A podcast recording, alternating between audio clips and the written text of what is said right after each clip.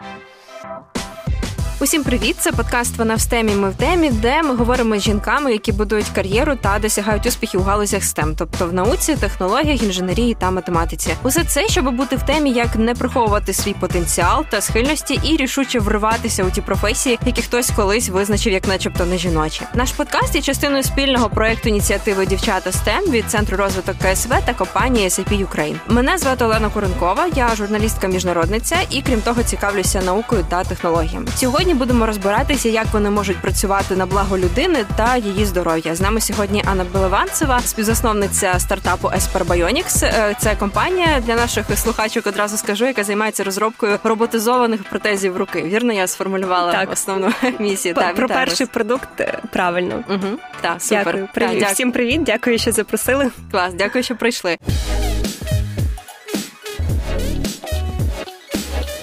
Хочу почати ось що з назви. Ваша компанія містить у назві цікаве слово еспер. Якщо я не помиляюсь, воно означає людину з якимись надприродними можливостями. Розкажіть, взагалі, ідея стартапу вона була саме дати людині ось ці якісь додаткові можливості, чи все ж таки це компенсувати, якщо ми говоримо про протези, так такий формат протезів, е, ну оновлений, роботизований. Ну тобто компенсувати радше якісь можливості, які були втрачені людини.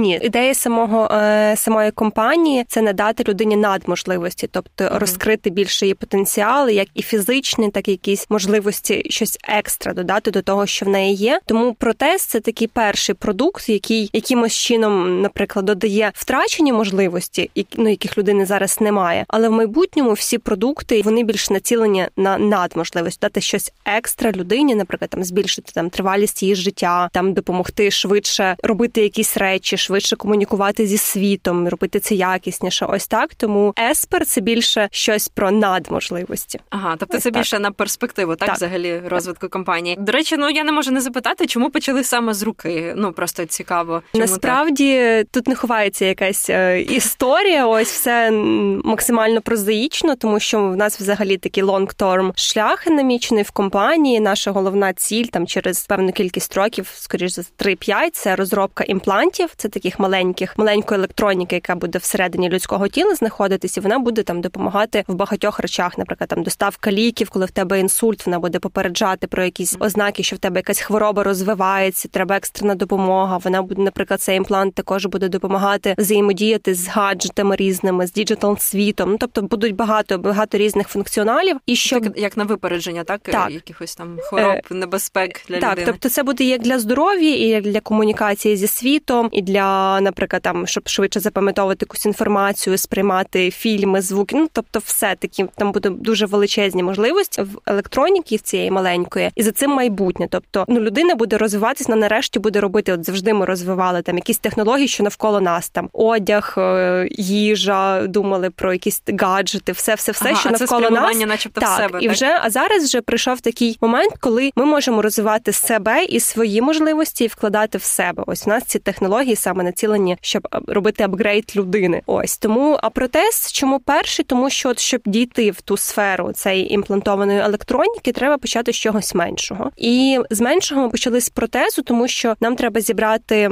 ком'юніті людей і отримати їхні дані, щоб ми могли їх аналізувати, і на базі цих даних, які ми отримуємо, ми могли будувати майбутні технології. І от щоб зібрати ці дані, от найкраще ком'юніті людей це люди з ампутаціями, тому що вони постійно носять великий девайс з собою, вони ним mm користуються, і ми можемо отримати від них багато даних. А от розкажіть якісь основні характеристики, чи ну в чому фішка власне вашої роборуки? Тому що я читала, що, наприклад, е, вона значно швидше так реагує на оці там сигнали м'язові. Ну тобто, основна функція, е, основна особливість у швидкості, чи там ціна також. Ну от е, чим ви від конкуренції відрізняєтесь? У Нас основний фокус, чим ми відрізняємося, на чому ми фокусуємося, це на контролі, тобто управління цим протезом. Він швидший. Ви вірно сказали. Він зараз вже у три рази швидший. Тобто цей сигнал, що отримують з м'язів. Ну давайте я поясню, як це працює. Угу, Можливо, так, хтось не розуміє. Так, тобто так. є сам протез, є культиприймач, на який кріпиться цей протез. Культиприймач це індивідуальний засіб, який робить протезна клініка, тобто це не компанія його виробляє. І в цьому культиприймачі є такі маленькі міосенсори. Вони от на, на шкіру до шкіри вони прилежні, і вони, коли, наприклад, людина напружується якісь м'язи, ось міосенсори вловлюють сигнал, угу. йдуть від м'язів, і передають його вже безпосередньо до протезу. І таким чином відбувається там певний хват. Тобто людина, наприклад, два рази скоротила м'язи, відкрився хват. Там довго напружує напружила м'яз, помінявся хват. Тобто там можна різні системи управління через додаток, як тобі зручно налаштовувати. uh І всі дані, які ми отримуємо від людини, яка користується протезом, наприклад, там скільки разів вона ним користувалась, в який час доби, який хват вона зазвичай використовує, з якою періодичністю, там коли вона знімає протез, uh коли там, наприклад, вона користується додатком. Ну тобто, всі всі всі дані про роботу протеза ми можемо завантажити на цю платформу, ну, тобто зі згоди людини, звісно, uh і там вони аналізуються і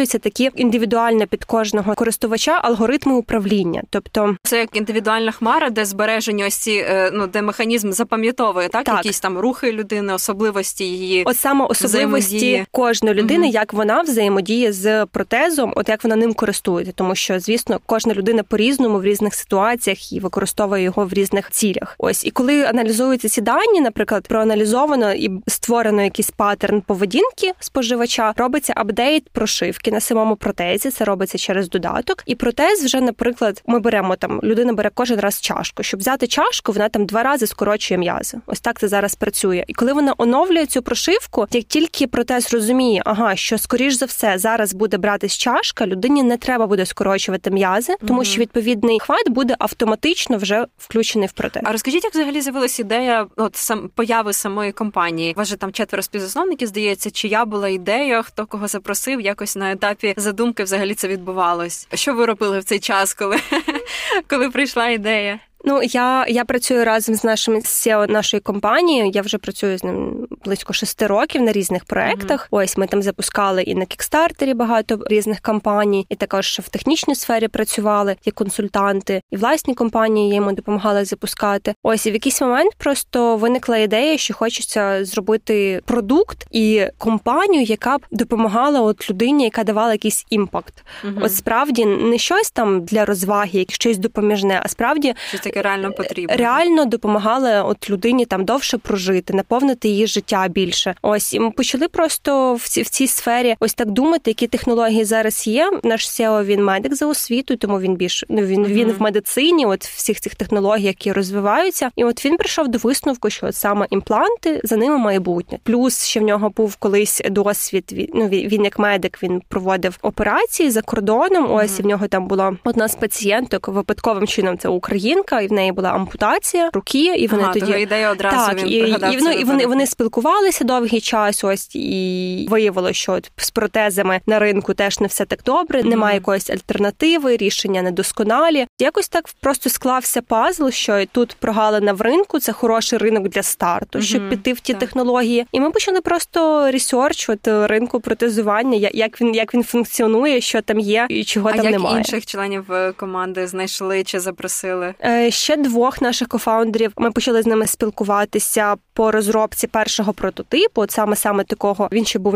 ну взагалі не такого вигляду, як зараз ага. протест. Тобто ми хотіли взагалі зрозуміти наскільки реально. Зробити, зробити протез взагалі. просто, хоча б примітивний, і ми просто з ними поспілкувалися як е, з технічними спеціалістами знайшли їх просто через знайомства. Нам порекомендували, що от хлопці технарі вони займаються інженерним вирішенням різних інженерними питаннями. Поспілкуйтеся з ними. Ми тобто у вас у всіх чотирьох там різний бекграунд, так вони технарі, ви там економістка, так у вас да, економічна да. освіта і медик. Тобто так, таке так, ідеальне ну, комбо. У нас так, комбінація просто різних скілів в команді, і напевно ну це допомагає, тому що кожен в чомусь в своїй сфері Свій аспект якийсь так, так може добре вести. Так ми якось і почали співпрацювати всі разом четверо. От напевно роки три назад ми почали. А розкажіть на першопочатках взагалі, як е, розподілялися функції у вашій команді? Ну тобто, зрозуміло, так приблизно можна зрозуміти. Наприклад, от ви конкретно чим займалися? Ну вам задіяний був ваш фінансовий там економічний бекграунд? Ну там умовно, ви не знаю, бюджет прораховували, чи чи це не не так відбувалося? Насправді, е, ну я я не скажу, що моя економічна економічна освіта якось грає величезну роль е, в тому, чим я зараз займаюсь. Ну на самому самому початку це так само була всі всі операційні завдання. Найглобальніше, що було, це був research ринку. Тобто, ти mm-hmm. маєш зробити повністю аналіз ринку. Ти маєш проаналізувати, які рішення є, які компанії є, наскільки вони прибуткові, в яких країнах вони розташовані, хто в них споживачі. Тобто, повністю повністю зробити, проаналізувати стан ситуацію на ринку країнах, які конкретно яких тебе цікавлять. Потім зробити в світі такий SWOT аналіз короткий. Ось і це і правильно проаналізувати цю інформацію, зробити висновки, тому що є інформація багато відкритої, але mm-hmm. не факт, що вона правдива. Це по перше. Mm-hmm. По-друге, не факт, е, що ти не знайдеш джерела, які в яких буде суперечлива інформація. Тобто в одній статті тобі будуть говорити, наприклад, що вони встановили 10 тисяч протезів, в іншій тобі скажуть там 5 тисяч, mm-hmm. і і та, і та, ніби адекватні Це, джерела. Ага, ви маєте на увазі, що там можуть е, собі приплюсувати ще якихось так, вони плюшок, можуть просто щоб бути вик... себе про себе заявити. Не, не те, що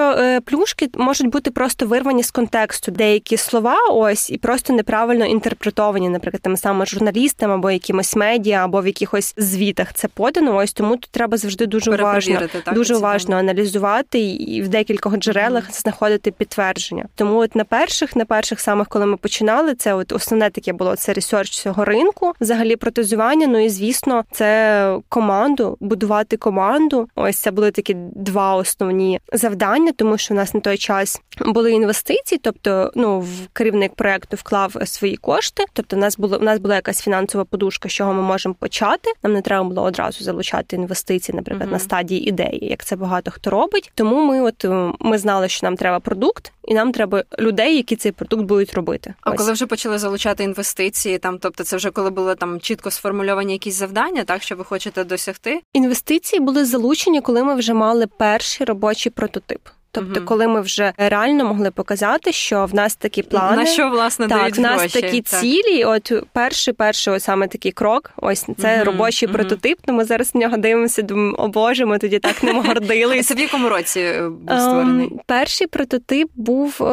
Напевно, 2019, я так розумію. Да, 2019-му був. Тобто це буквально там за два з половиною роки, роки да, так, да, у вас прогрес вже відчувається. Дуже відчувається, тому що ми дивимося, і це просто виглядає такий він величезний, такий важкий, в нього такий звук дуже різкий. І ми просто на це дивимося, думаємо, боже, ми ж ходили і всім казали, дивіться, ми розробили такий крутий протез, і нам реально казали, так, це ну, але круто. світ два з половиною роки тому теж був трошки інакший. Ну, Може, так, на загальному для, рівні України для України звісно, тому так. що всі були взагалі шоковані, що в Україні є настільки там технічні компанії, mm-hmm. які можуть взагалі розвиватися в цій сфері, які можуть реально щось зробити. Є команди, які на це здатні. Тобто для ну, для українського ринку це вже тоді така було вау. сенсація. Да. І зараз, коли ми вже показуємо готовий продукт, який реально круто виглядає, і він і функціональний, і зовнішньо він дуже привабливий. То всі, звісно, кажуть, ну що це, це, це круто так.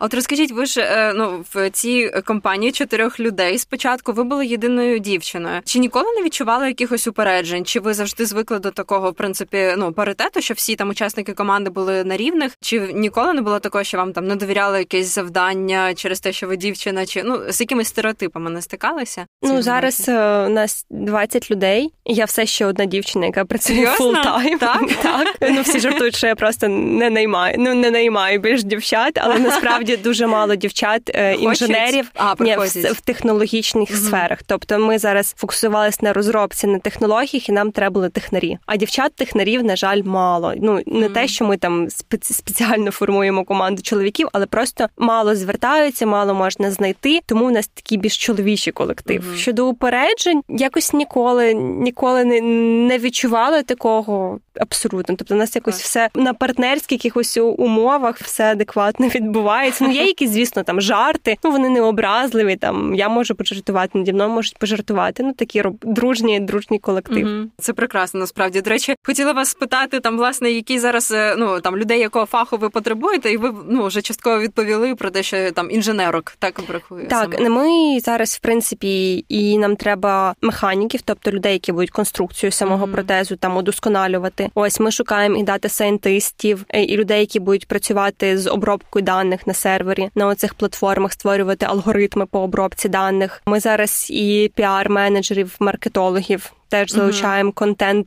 хто буде працювати з контентом, теж тобто відкриті. Доволі, у нас доволі е, широкий, нас дуже так. широкий діапазон, там і тих самих дизайнерів, тобто і і інженерів, mm-hmm. і і маркетологів, і дизайнерів. Ми ми відкриті. Ось просто нам треба людина, щоб ми так співпали з нею і могли працювати. Там і парт-тайм, і фул-тайм роботи є. В нас дуже багато заявок е, від інженерів з інших країн, і навіть mm-hmm. не інженерів, багатьох різних спеціальностей. Близько, напевно, ну більше 300 точно.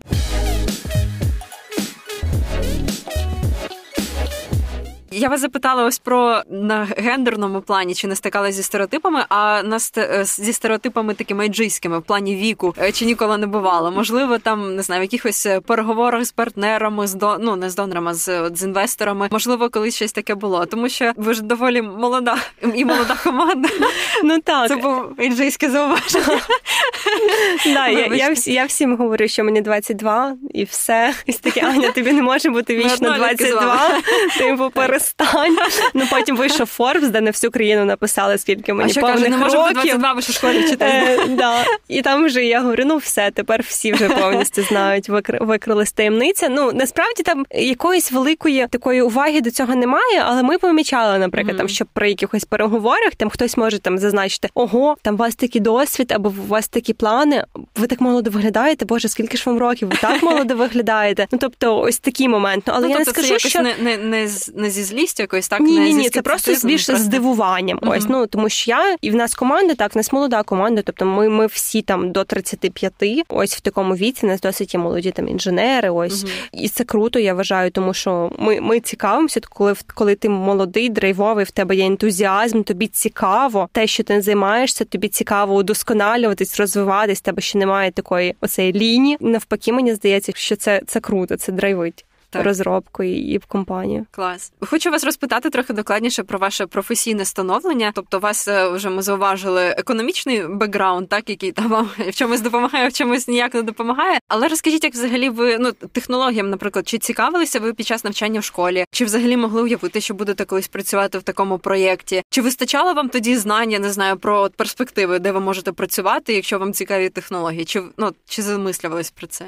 Ну коли в школі в школі точно ні в школі в нас були такі там бази, базове розуміння, куди ти можеш піти. Там юридичний факультет, економічний, туризм, ін'яс, ну ось такі всі всі базові моменти в університеті. Насправді на перших курсах мені здається, що в нас якось не було ще таке популярне слово стартап, інновації і все таке. От якось воно ми знали, що там стартап це молода компанія, там яка швидко набирає там оберти. Але і що, може... як? Так. Та, але те, що вони розвиваються, наприклад, вони можуть розвиватися в Україні, що це є якісь залучення інвестицій. Ну, оці всі моменти, ну взагалі про це не говорилось. Ну на рахунок технології я не скажу, що я була такий тех-гік, яка слідкувала за всіма цими моментами. Ну це цікаво було почитати там якусь якусь статтю, там обговорити якісь там інноваційні штуки, які виходили. Ну але я точно не хотіла там. Мене було без цілі, цілі пов'язувати. От Угу. З чим з чимось таким своє життя це точно не було. Я ну у мене не було і пріоритетності якоїсь там саме йти в технологічну компанію або в продуктову компанію. Я хотіла завжди організовувати якісь процеси. Я просто знала, що в мене є до цього схильність. Я просто по собі знала, що я організована людина. Я вмію організувати себе і вмію організувати там якусь, наприклад, подію або там людей довкола. Ось і мені здавалося, що це круто, якщо ти оці навички далі будеш розвивати. І тому от я так шукала там або якимось там помічником когось, щоб організовувати наприклад, його день, там графік, або там в компанії якісь процеси організовувати. Ось такі моменти мене завжди цікавили. Угу. Ну а вийшло вийшло як вийшло. Це вийшло насправді дуже е, спонтанно. Тобто, коли ми починали працювати там з нашим керівником, це були абсолютно різні проекти. Це були там продуктові компанії, там різні текстильні, і це взагалі було не не в сторону ага, з іншим та співзасновником потім Еспарбайоніс. Да, да, да. І це ну ми ми працювали просто. Я там я взагалі не задумала, що от ми підемо потім в сферу технологій. Ми працювали як ем, як адвайзори, можливо, над одним технологічним проектом українським. і Це було звісно круто круто, тому що коли ти бачиш щось таке інноваційне, і в тебе зразу ого, як це розробили, а як це працює, а як до цього дійшли тобі? Тобі хочеться одразу все потестити. Ага, надихнулись трохи, там звісно, і ти просто розумієш, що блін, люди роблять такі круті речі, вони роблять це в Україні, і їм якось хватає ідей. Це це просто прийшла ідея,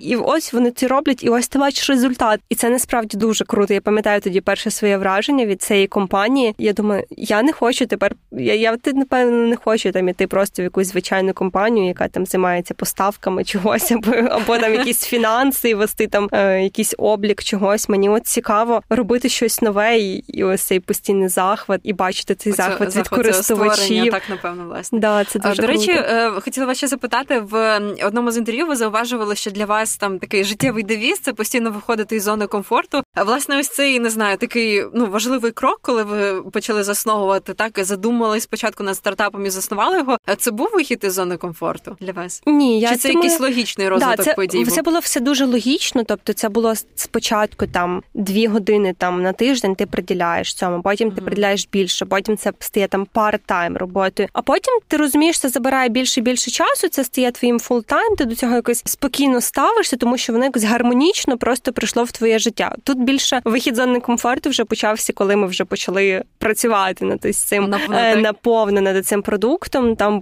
ну це постійно. Тобі ти щось робиш вперше. Ну звісно, тому що в тебе до цього не було такого mm-hmm. досвіду, і тобі багато речей приходиться робити вперше. Якщо ти робиш щось вперше, то звісно тобі буває некомфортно. Там публічні виступи, там спілкування з якимись іноземними партнерами, там якісь конференції, наприклад. Ну тобто, це безліч таких моментів, коли ти так думаєш, ой, ну це якось так стресово, і чи вартує це цього? Я зараз буду переживати, стільки готувати. Ну зараз ви ж собі відповідаєте, вартує? Да, да, звісно, звісно, вартує. І я просто і дуже шкода. Ну, в нас просто на проєкті завжди є, є такі така людина, яка може пропушити. Тобто, якщо вона бачить, що це необхідно, давай, ти маєш, реєструйся, все, давай, ти їдеш, все окей. От я дивлюсь на повертаюсь до свого досвіду в університеті, от мені реально не хватало от такої людини, тому що коли от ти розумієш, що це крута можливість, але в тебе є ось таке відчуття страху якісь, так, і сумніву, і немає такої якоїсь вольової людини, яка просто підштовхне і скаже: Ні, давай, треба, все. Я там подала заявку за тебе, все, я йду з тобою. Ти маєш там сьогодні там виступити. А де шукати цю мотивацію, якщо там мовно у вас немає так? От ви кажете, у вас теж не було. Я я теж іноді це відчуваю, що, начебто, хочеться, щоб хтось додав тобі цієї впевненості. Як її шукати, якщо немає цієї людини? Як е, не знаю, переконати себе, що потрібно зробити цей ну,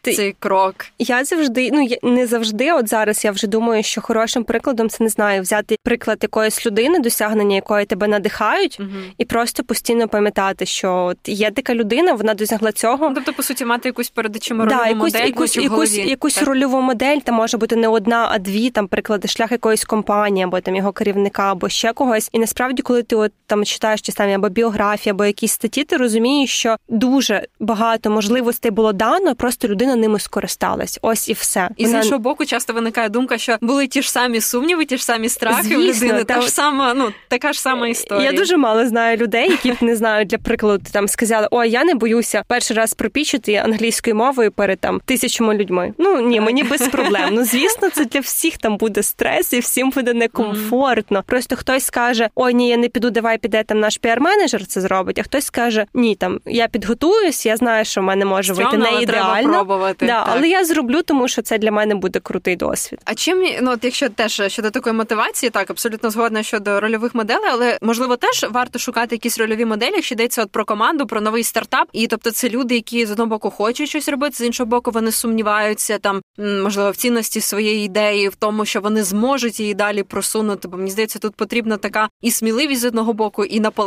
і віддача, зрозуміло, від кожного з учасників команди. Чим тут варто надихатись, керуватись, не знаю, от е, де шукати цю віру в свою роботу, в свої починання. Ну от що конкретно нашого проекту стосують mm-hmm. нашої компанії, то в нас, звісно, теж є там якісь сумніви. Ми там довго можемо щось розробляти і не виходить, і ми вже думаємо, боже, чи вийде. Але от коли ти бачиш фідбек від користувачів, mm-hmm. коли ти показуєш цей продукт, коли ти бачиш, як людина тестує от такий самий самий подія, яка дуже врізалась в нашу пам'ять, це до нас прийшла дівчинка. Ось і вона вперше в неї з народження не було лівої руки, і вона вперше одягнула протез, і вона вперше в житті взяла чашку лівою рукою. В неї не було навіть розуміння того, що як може це бути, так. як це от брати, mm-hmm. ну брати щось лівою рукою. В неї не було. І оці сам сльози, здивування oh. і захват. Оце така перша емоція, коли ти дивишся. Ну нам важко це зрозуміти, тому що ми не можемо це відчути. Але от коли ти це бачиш, і ти розумієш, що це твій продукт, напевно, цим же ж от твій продукт подарував їй, от настільки кардинально змінив щось в її житті, то це дуже це дуже грає величезну роль. І ще дуже добре, коли керівник SEO вашої компанії, от він вміє надихнути. Тобто він вміє показати, що ми рухаємося в правильному напрямку, заакцентувати на тому, що ці кроки справді нас ведуть по тому шляху, який зазначено. От підібрати такі слова, тобто це не має бути керівник, який постійно пушить і говорить, mm-hmm. що це має більш такий бути ну, лідер. візіонер якийсь, так і напевно так. людина, яка сама дуже сильно насамперед вірить. Звісно, так, ну вір в нього він має найсильніше, напевно, бути впевнений. Тобто в нього ага. там його сумніви мають, якщо вони навіть є, то вони мають бути десь далеко закриті так. і не видні нікому. Це точно.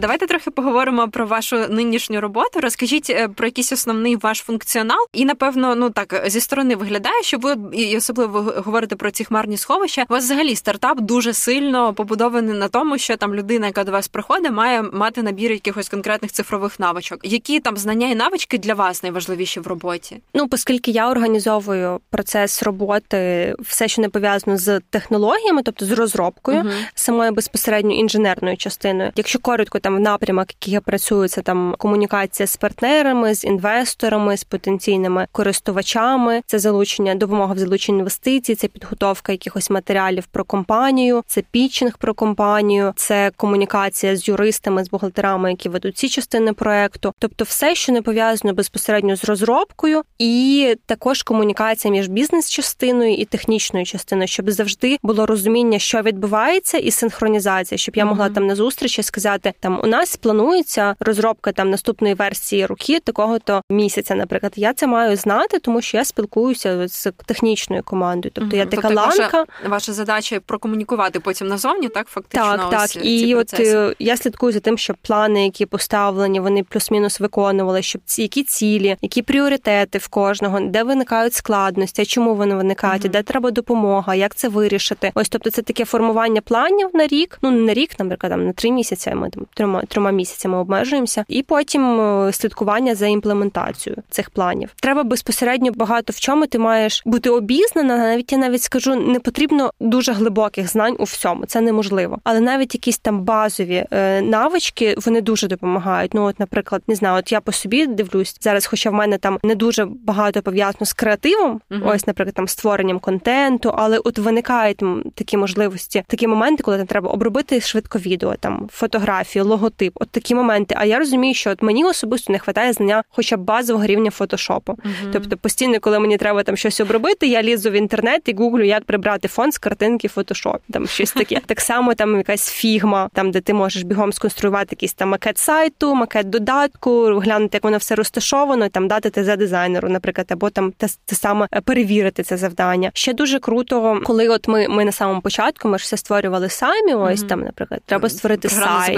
Забезпечення Да, або сайт, наприклад, треба створити. Ти виходиш там на різні, не знаю, WordPress або там Тільда, ось такі конструктори, і, і вчишся, просто сидиш і сам вчишся робити ці сайти, блоки, розташування, підбирати кольори, де все має бути розташовано, налаштовувати якийсь там таргет рекламу, дивитися цю статистику, аналітику, підключати Google аналітику. Тобто, в тебе е, такий ти маєш бути обізнаний в якихось інструментах, там, наприклад, як глянути, яка аудиторія приходить на твій сайт. Ти mm-hmm. маєш розуміти, ти не маєш знати ідеально, як це все працює, але, але ти маєш хоча б розуміти, да, що я можу зайти сюди, і в мене тут буде плюс-мінус mm-hmm. стисла статистика. Там ага, США, там Нідерланди, Україна, Казахстан, наприклад, для для от моя головна цільова аудиторія за останній місяць. Ось такі от моменти дуже допомагають, коли от є навички в різних можливостях. Ну таке, щоб ну ти навчаєшся багатьом речам на проєкті, там працювати в таск менеджерах, наприклад, тих самих не знаю, там Trello, mm. ось Notion зараз всі дуже працюють, тому що Notion – це такий менеджер і для дизайнерів, і для інженерних, і для піарників. Там можна створювати красиві документи, там видно прогрес, там багатий функціонал. Тобто це такий новий менеджер, де всі де багато хто працює. Там Slack той самий, де mm-hmm. ти можеш додавати безліч команд, там HR, з якими ти на аутсорсі працюєш. Ось і створювати просто багато команд і з ними всіма тримати комунікацію в одному таск менеджеру. Там такої швидкої ефективної взаємодії. Ну, власне, ці базові навички того ж фотошопу теж щоб щоб пояснити. Да, так да, дуже дуже дуже допомагають. Ось, наприклад, якщо ти там знаєш якийсь редактор Sony Vegas, наприклад, просто знаєш, як там обрізати те відео, і це тебе добре, да, і це так. в тебе просто займе там 10 угу. хвилин часу, а не займе 2 години часу. Тому що шукати на такі дрібні завдання постійно когось, це теж ну, це теж складно, тому що ну і часозатратно. Так, на так. фрілансі знайти людину і сказати: слухай, мені треба обрізати відео, ти поки її знайдеш, поки поясниш, поки домовишся. Це займає дуже багато часу. Тому от е, якісь такі базові програми, ну я вже не говорю там про Excel і Google Docs і всі оці, тому це що це да, це, це вже умовно треба, треба всім знати і все вміти, там PowerPoint і все таке. Презентації дуже часто ми створюємо, тобто це зазвичай для кожної події треба різну презентацію. Дуже круто, якщо ти можеш в якихось. Ну, ми користуємося PowerPoint або для MacBook K-Power, по-моєму, не пам'ятаю, як він називається. Круто, якщо людина там може якось вразити і не знаю, якісь і використати якісь круті інструменти, щоб створити вау-презентацію, тому що презентація в грає велику роль, коли mm-hmm. ти десь на якісь події, у вас, наприклад, 20 стартапів. Звісно, в кожного не запам'ятають, але якщо в тебе буде вау-презентація, то її запам'ятають просто по цьому, що там, наприклад, якесь відео було круте, або там не знаю, якийсь мем вставили смішний, або ще щось, і людина візуально запам'ятає, ага, це ось у вас це була крута презентація. Яких, да. Да, Тобто, ось такі моменти працюють. Ну це Я... що стосується моєї такої так. роботи. Я думала, знаєте, там уточнити, е, над чим уже можна там починати працювати там дівчата, умовно, в 10-11 класі. Зараз я розумію, що все це, що ви перелічили, і можливо хтось уже там добре володіє для інстаграму, навчились там уже юзати добре фотошоп. Я думаю, що ці всі навички вони от якраз зі школи але так, звісно. їх є сенс е, починати. І там, от вникати. соціальні мережі, що так. зараз всі от в соціальних мережах, це теж дуже допомагає компаніям, особливо стартапам, тому що весь піар mm на ранніх стадіях весь в соціальних мережах. Це там Фейсбук, Інстаграм, Тікток, LinkedIn. Ну в кого ну, в кого і, напевно, які... не завжди там для якщо це маленький стартап на першопочатках, не завжди є можливість наняти якогось там аналітика і е, ну класного фахівця СМника. Напевно, це все треба спочатку самому. Звісно, орієнтуватися да, в тебе, і робити. Коли, коли ти так. розвиваєш якийсь стартап, в тебе там дуже обмежена команда, тому що ти стараєшся, навіть якщо ти залучив кошти, максимально ефективно їх використовувати на головні mm-hmm. цілі. Ну а завантажити там пост, створити. Ну в тебе немає великої необхідності робити це щодня на початку. Ось і це дуже круто, якщо людина там знає, як підібрати хештег, як запостити, як зробити бумеранг або ну якісь такі от приколи. І ми насправді дуже цінимо там, коли до нас приходять там ті самі дизайнери або піарники, і в них є от такі навички роботи з соціальними мережами, тому що це дуже спрощує роботу. Ну я знаю, наприклад, я знаю, тому що там я користуюсь особисто там якимось твіттером і всім я плюс-мінус знаю, як воно працює, але я не сильно в темі. Тобто, в мене немає тіктоку. Я там я вже не, не дуже слідкую за оцими різними популярними ефектами, як там все обрізати. А от коли я я такі це момент, коли наступного разу скажуть, що ви молодо виглядаєте, ви такі в мене немає тіктоку. Так, так.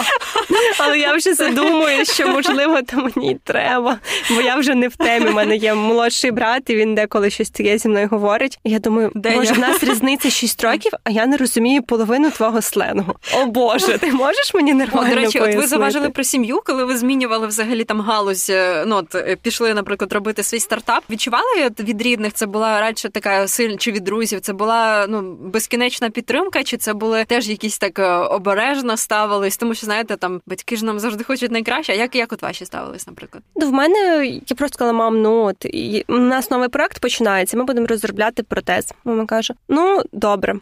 Ну, тобто, це було ось так. Тобі подобається, хочеш, ну пробуй. У мене просто це дуже складна область. Я знаю, що, наприклад, мої батьки вони дуже віддалено розуміють ага. там, чим я займаюся. Тобто вони бачать Всі ага, ці протез. А коли ти коли там угу. питають мою маму, ну а що там робить Аня на на проєкті, там в компанії, мама каже: Ну е, як вам сказати, вона там вона там важлива людина. Ну на ній там багато чого. Ну я тобі конкретно не розповім. Ну тобто, це це ось так відбувається. А деколи, коли я чую, що мама там розказує про нашу компанію. Я говорю, мам, боже, тільки більш нікому цього не кажи.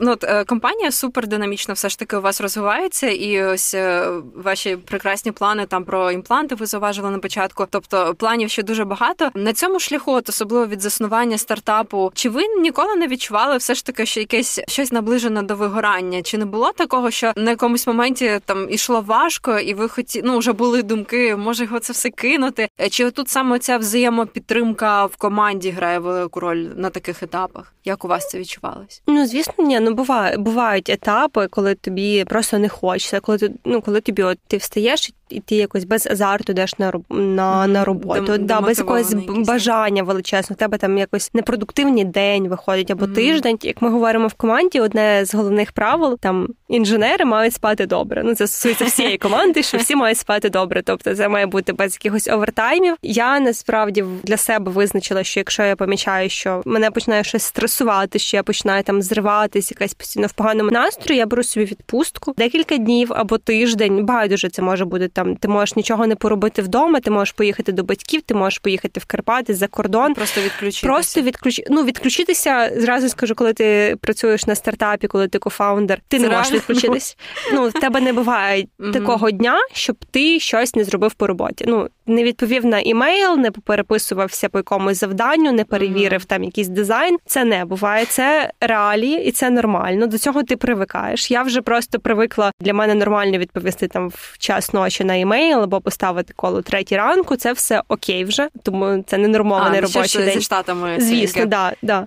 Е, От, але постаратись, хоча б на якийсь час відпустити ось це все. Ну повністю повністю не вийде, але це все рівно допомагає. Іноді, якщо є можливість, наприклад, ремонт попрацювати звідкись, ну mm-hmm. не з дому бажано, а з якихось місць там коворкінг, наприклад, ага. піти. Там у нас є прекрасна юніт сіті, який надає безліч можливостей. Там не знаю, кав'ярня. Тобто, це якісь тебе оточують інші люди, інший інтер'єр, і ти якось перезавантажуєшся. Ось тому, що якщо ти постійно в офісі, в одному тому самому, звісно, тебе це може якось так напружувати, навіть той самий декор. Так, так, так, так. Ось є є багато методів, але основне, що я не за коли людина працює там без вихідних, без відпусток, овертайми постійно, але але от в неї хороший результат так довго не зможе людина mm-hmm. працювати. Це точно. Ми вже в цьому переконались. Тому от чи є у вас якісь хобі, от прям джерела натхнення споза роботи, якісь такі улюблені заняття? Чи вистачає часу? Я люблю, я займаюся давно вже таким спортом. Це стрибки на батуті. Це дуже розвантажує, це таке супер круте кардіо, типу як ага. як фітнес або зал, тільки цікавіше, тому що ти там з тренером робиш різні трюки. Ось, Ось це динамічно і круто. А з такого базового ну я люблю там подивитись фільм, поспілкуватися з людьми, там почитати. Я дуже багато різного читаю якоїсь літератури. Мені подобається. Просто я люблю подорожувати. і Я не люблю подорожувати, їхати надовго. Мені краще там декілька разів по декілька днів, щоб просто швидко побачити, насититись і все. І по Україні, і так по Європі прикольно поїздити. Ну найбільше, що надихає і от дозволяє так перезавантажуватись, це напевно спілкування з людьми, от з різними. Там той самий якийсь нетворкінг, або там це друзі або близькі. Ти багато Може, що навіть можеш... там споза бульбашки, так з якоїсь звичної робочої. Ти можеш багато що почерпнути, от mm-hmm. просто з звичайного діалогу, тому що ну це завжди цікаво, що відбувається в житті інших людей, і ти якось можеш о, справді багато чого переоцінити, просто зважаючи, як це відбувається в когось. Так, абстрагуючись трохи, теж помічала це на собі. Не можу вас теж не запитати про ваше потрапляння цього року до списку 30 до 30 від Forbes. Для вас це означає, ви це сприймаєте як якесь визнання своєї роботи? Роботи. Я не скажу, Які що це... взагалі були емоції, коли ви дізналися? Ні, ну це я, я вважаю, що це що це досягнення. Я сприймаю це як своє досягнення. Мені приємно було потрапити в цей список. Я вважаю, що це хороший старт для розвитку далі. Тобто, це точно е, не якась межа. Там я тепер розумію, що можна далі там європейський, американський Форбс, і ну, хоча там попадання в ці рейтинги, це не є якась самоціль. Це просто для мене, напевно, розуміння того, що в Україні тебе знають, знають, mm-hmm. що ти робиш, і високо оцінюють твою тобто, роботу. По суті, там що ваша робота стає видимою якоюсь так, так, так на ну України. те, що тебе оцінили експерти твоєї mm-hmm. галузі, і це добре з цієї точки зору. Це звісно добре для іміджу. Ну я і мене як кофаундера, тому що звісно важливо розвивати імідж е, не тільки компанії, але кожного окремого кофаундера, от якоїсь ключової людини в стартапі. Це теж відіграє велику роль для залучення, наприклад, тих самих інвестицій, для залучення когось в команду, для піару, навіть компанії, там де ти даєш інтерв'ю, що ти говориш, як як ти себе поводиш, як ти ведеш соціальні мережі. Ось такі фактори вони всі теж дуже впливають. Наостанок у мене два питання коротких: е, одне дуже прагматичне, матеріальне, одне більш поетичне. Почнемо з матеріального. Людина, яка е, засновує стартап, чи може вона взагалі вірити в те, що найближчі роки вона щось цим заробить, і взагалі на які зарплати можливо вона може розраховувати, якщо говорити, наприклад, про галузь ось біоелектроніки. Чим ви займаєтесь? Просто людина, для, яка засновує, для уявлення, знаєте? людина, яка засновує стартап, точно неї має бути дохід не в пріоритеті перші роки точно можна говорити про хороший дохід, коли ти вже запустив продукт і він продається. Ти маєш прибуток твоя компанія, і ти маєш нормальні інвестиції. Так, тоді тоді може бути на ранніх стадіях, звісно, ні. Всі, хто засновує стартап, вони працюють на тому, щоб їхня компанія зростала, і акції, які вони мають як засновники, виростали в ціні. Це їхня головна ціль. Їм не важливо отримувати якусь зарплату щомісяць. Їм важливо, щоб акції компанії через 5-10 років коштували мільйони, мільярди тобто доларів. Тобто треба розуміти, що там людина, яка приходить за ну, умовно, так ми кажемо, приходить засновувати стартап. Вона не приходить в бізнес і вона не буде заробляти там як людина, яка задіяна в бізнесі. Перші, принаймні перші, перші там роки. Перші так? точно ні. Ну навіть це не дуже добре, коли з точки зору я знаю, як інвестори на це mm-hmm. дивляться, тому що, наприклад, якщо ти засновник стартапа, ти шукаєш гроші, кажеш, що в мене в компанії там немає коштів розвиватись найближчий рік, а ти приїжджаєш на Теслі, в тебе двоповерховий будинок, і ти там з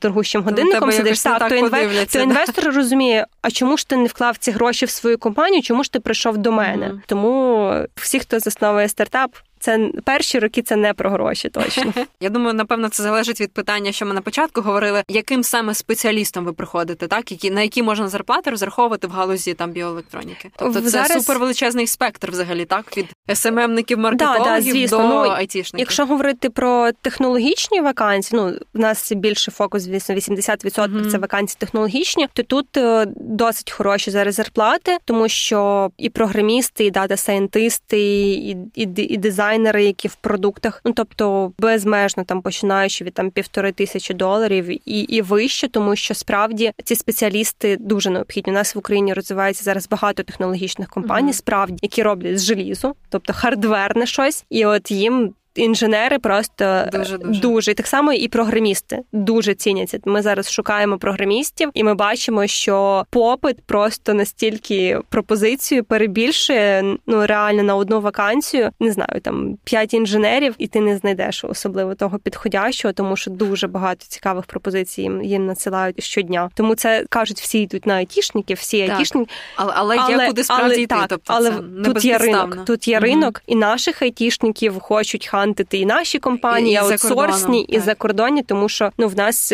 Круті спеціалісти насправді технічні спеціалісти круті. Клас, і давайте останнє питання. Якісь основні три причини, що вас мотивує залишатися в цій професії, в цій галузі, і чому іншим варто спробувати, якщо в них є така думка? Ну напевно, е, перше це розуміння, що ти можеш е, покращити чиєсь життя і змінити його. Це дуже круто. Uh-huh. Друге, це коли я розумію, я я собі так планую, коли я буду оглядатись на своє життя. Я буду розуміти, що я залишила щось значиме по собі. Це дуже мотивує uh-huh. насправді так. рухатись вперед. І третє, це напевно те, що я чітко знаю свій план, мене і я йому слідую, і я знаю, де і ким я хочу бути через 5-10 років. І поки в цій в цій компанії це мені вдається. Як тільки мій план буде не сходитись з тим, що я роблю зараз, тоді будемо думати. Треба а зараз для самореалізації в мене є величезний плацдарм і можливості.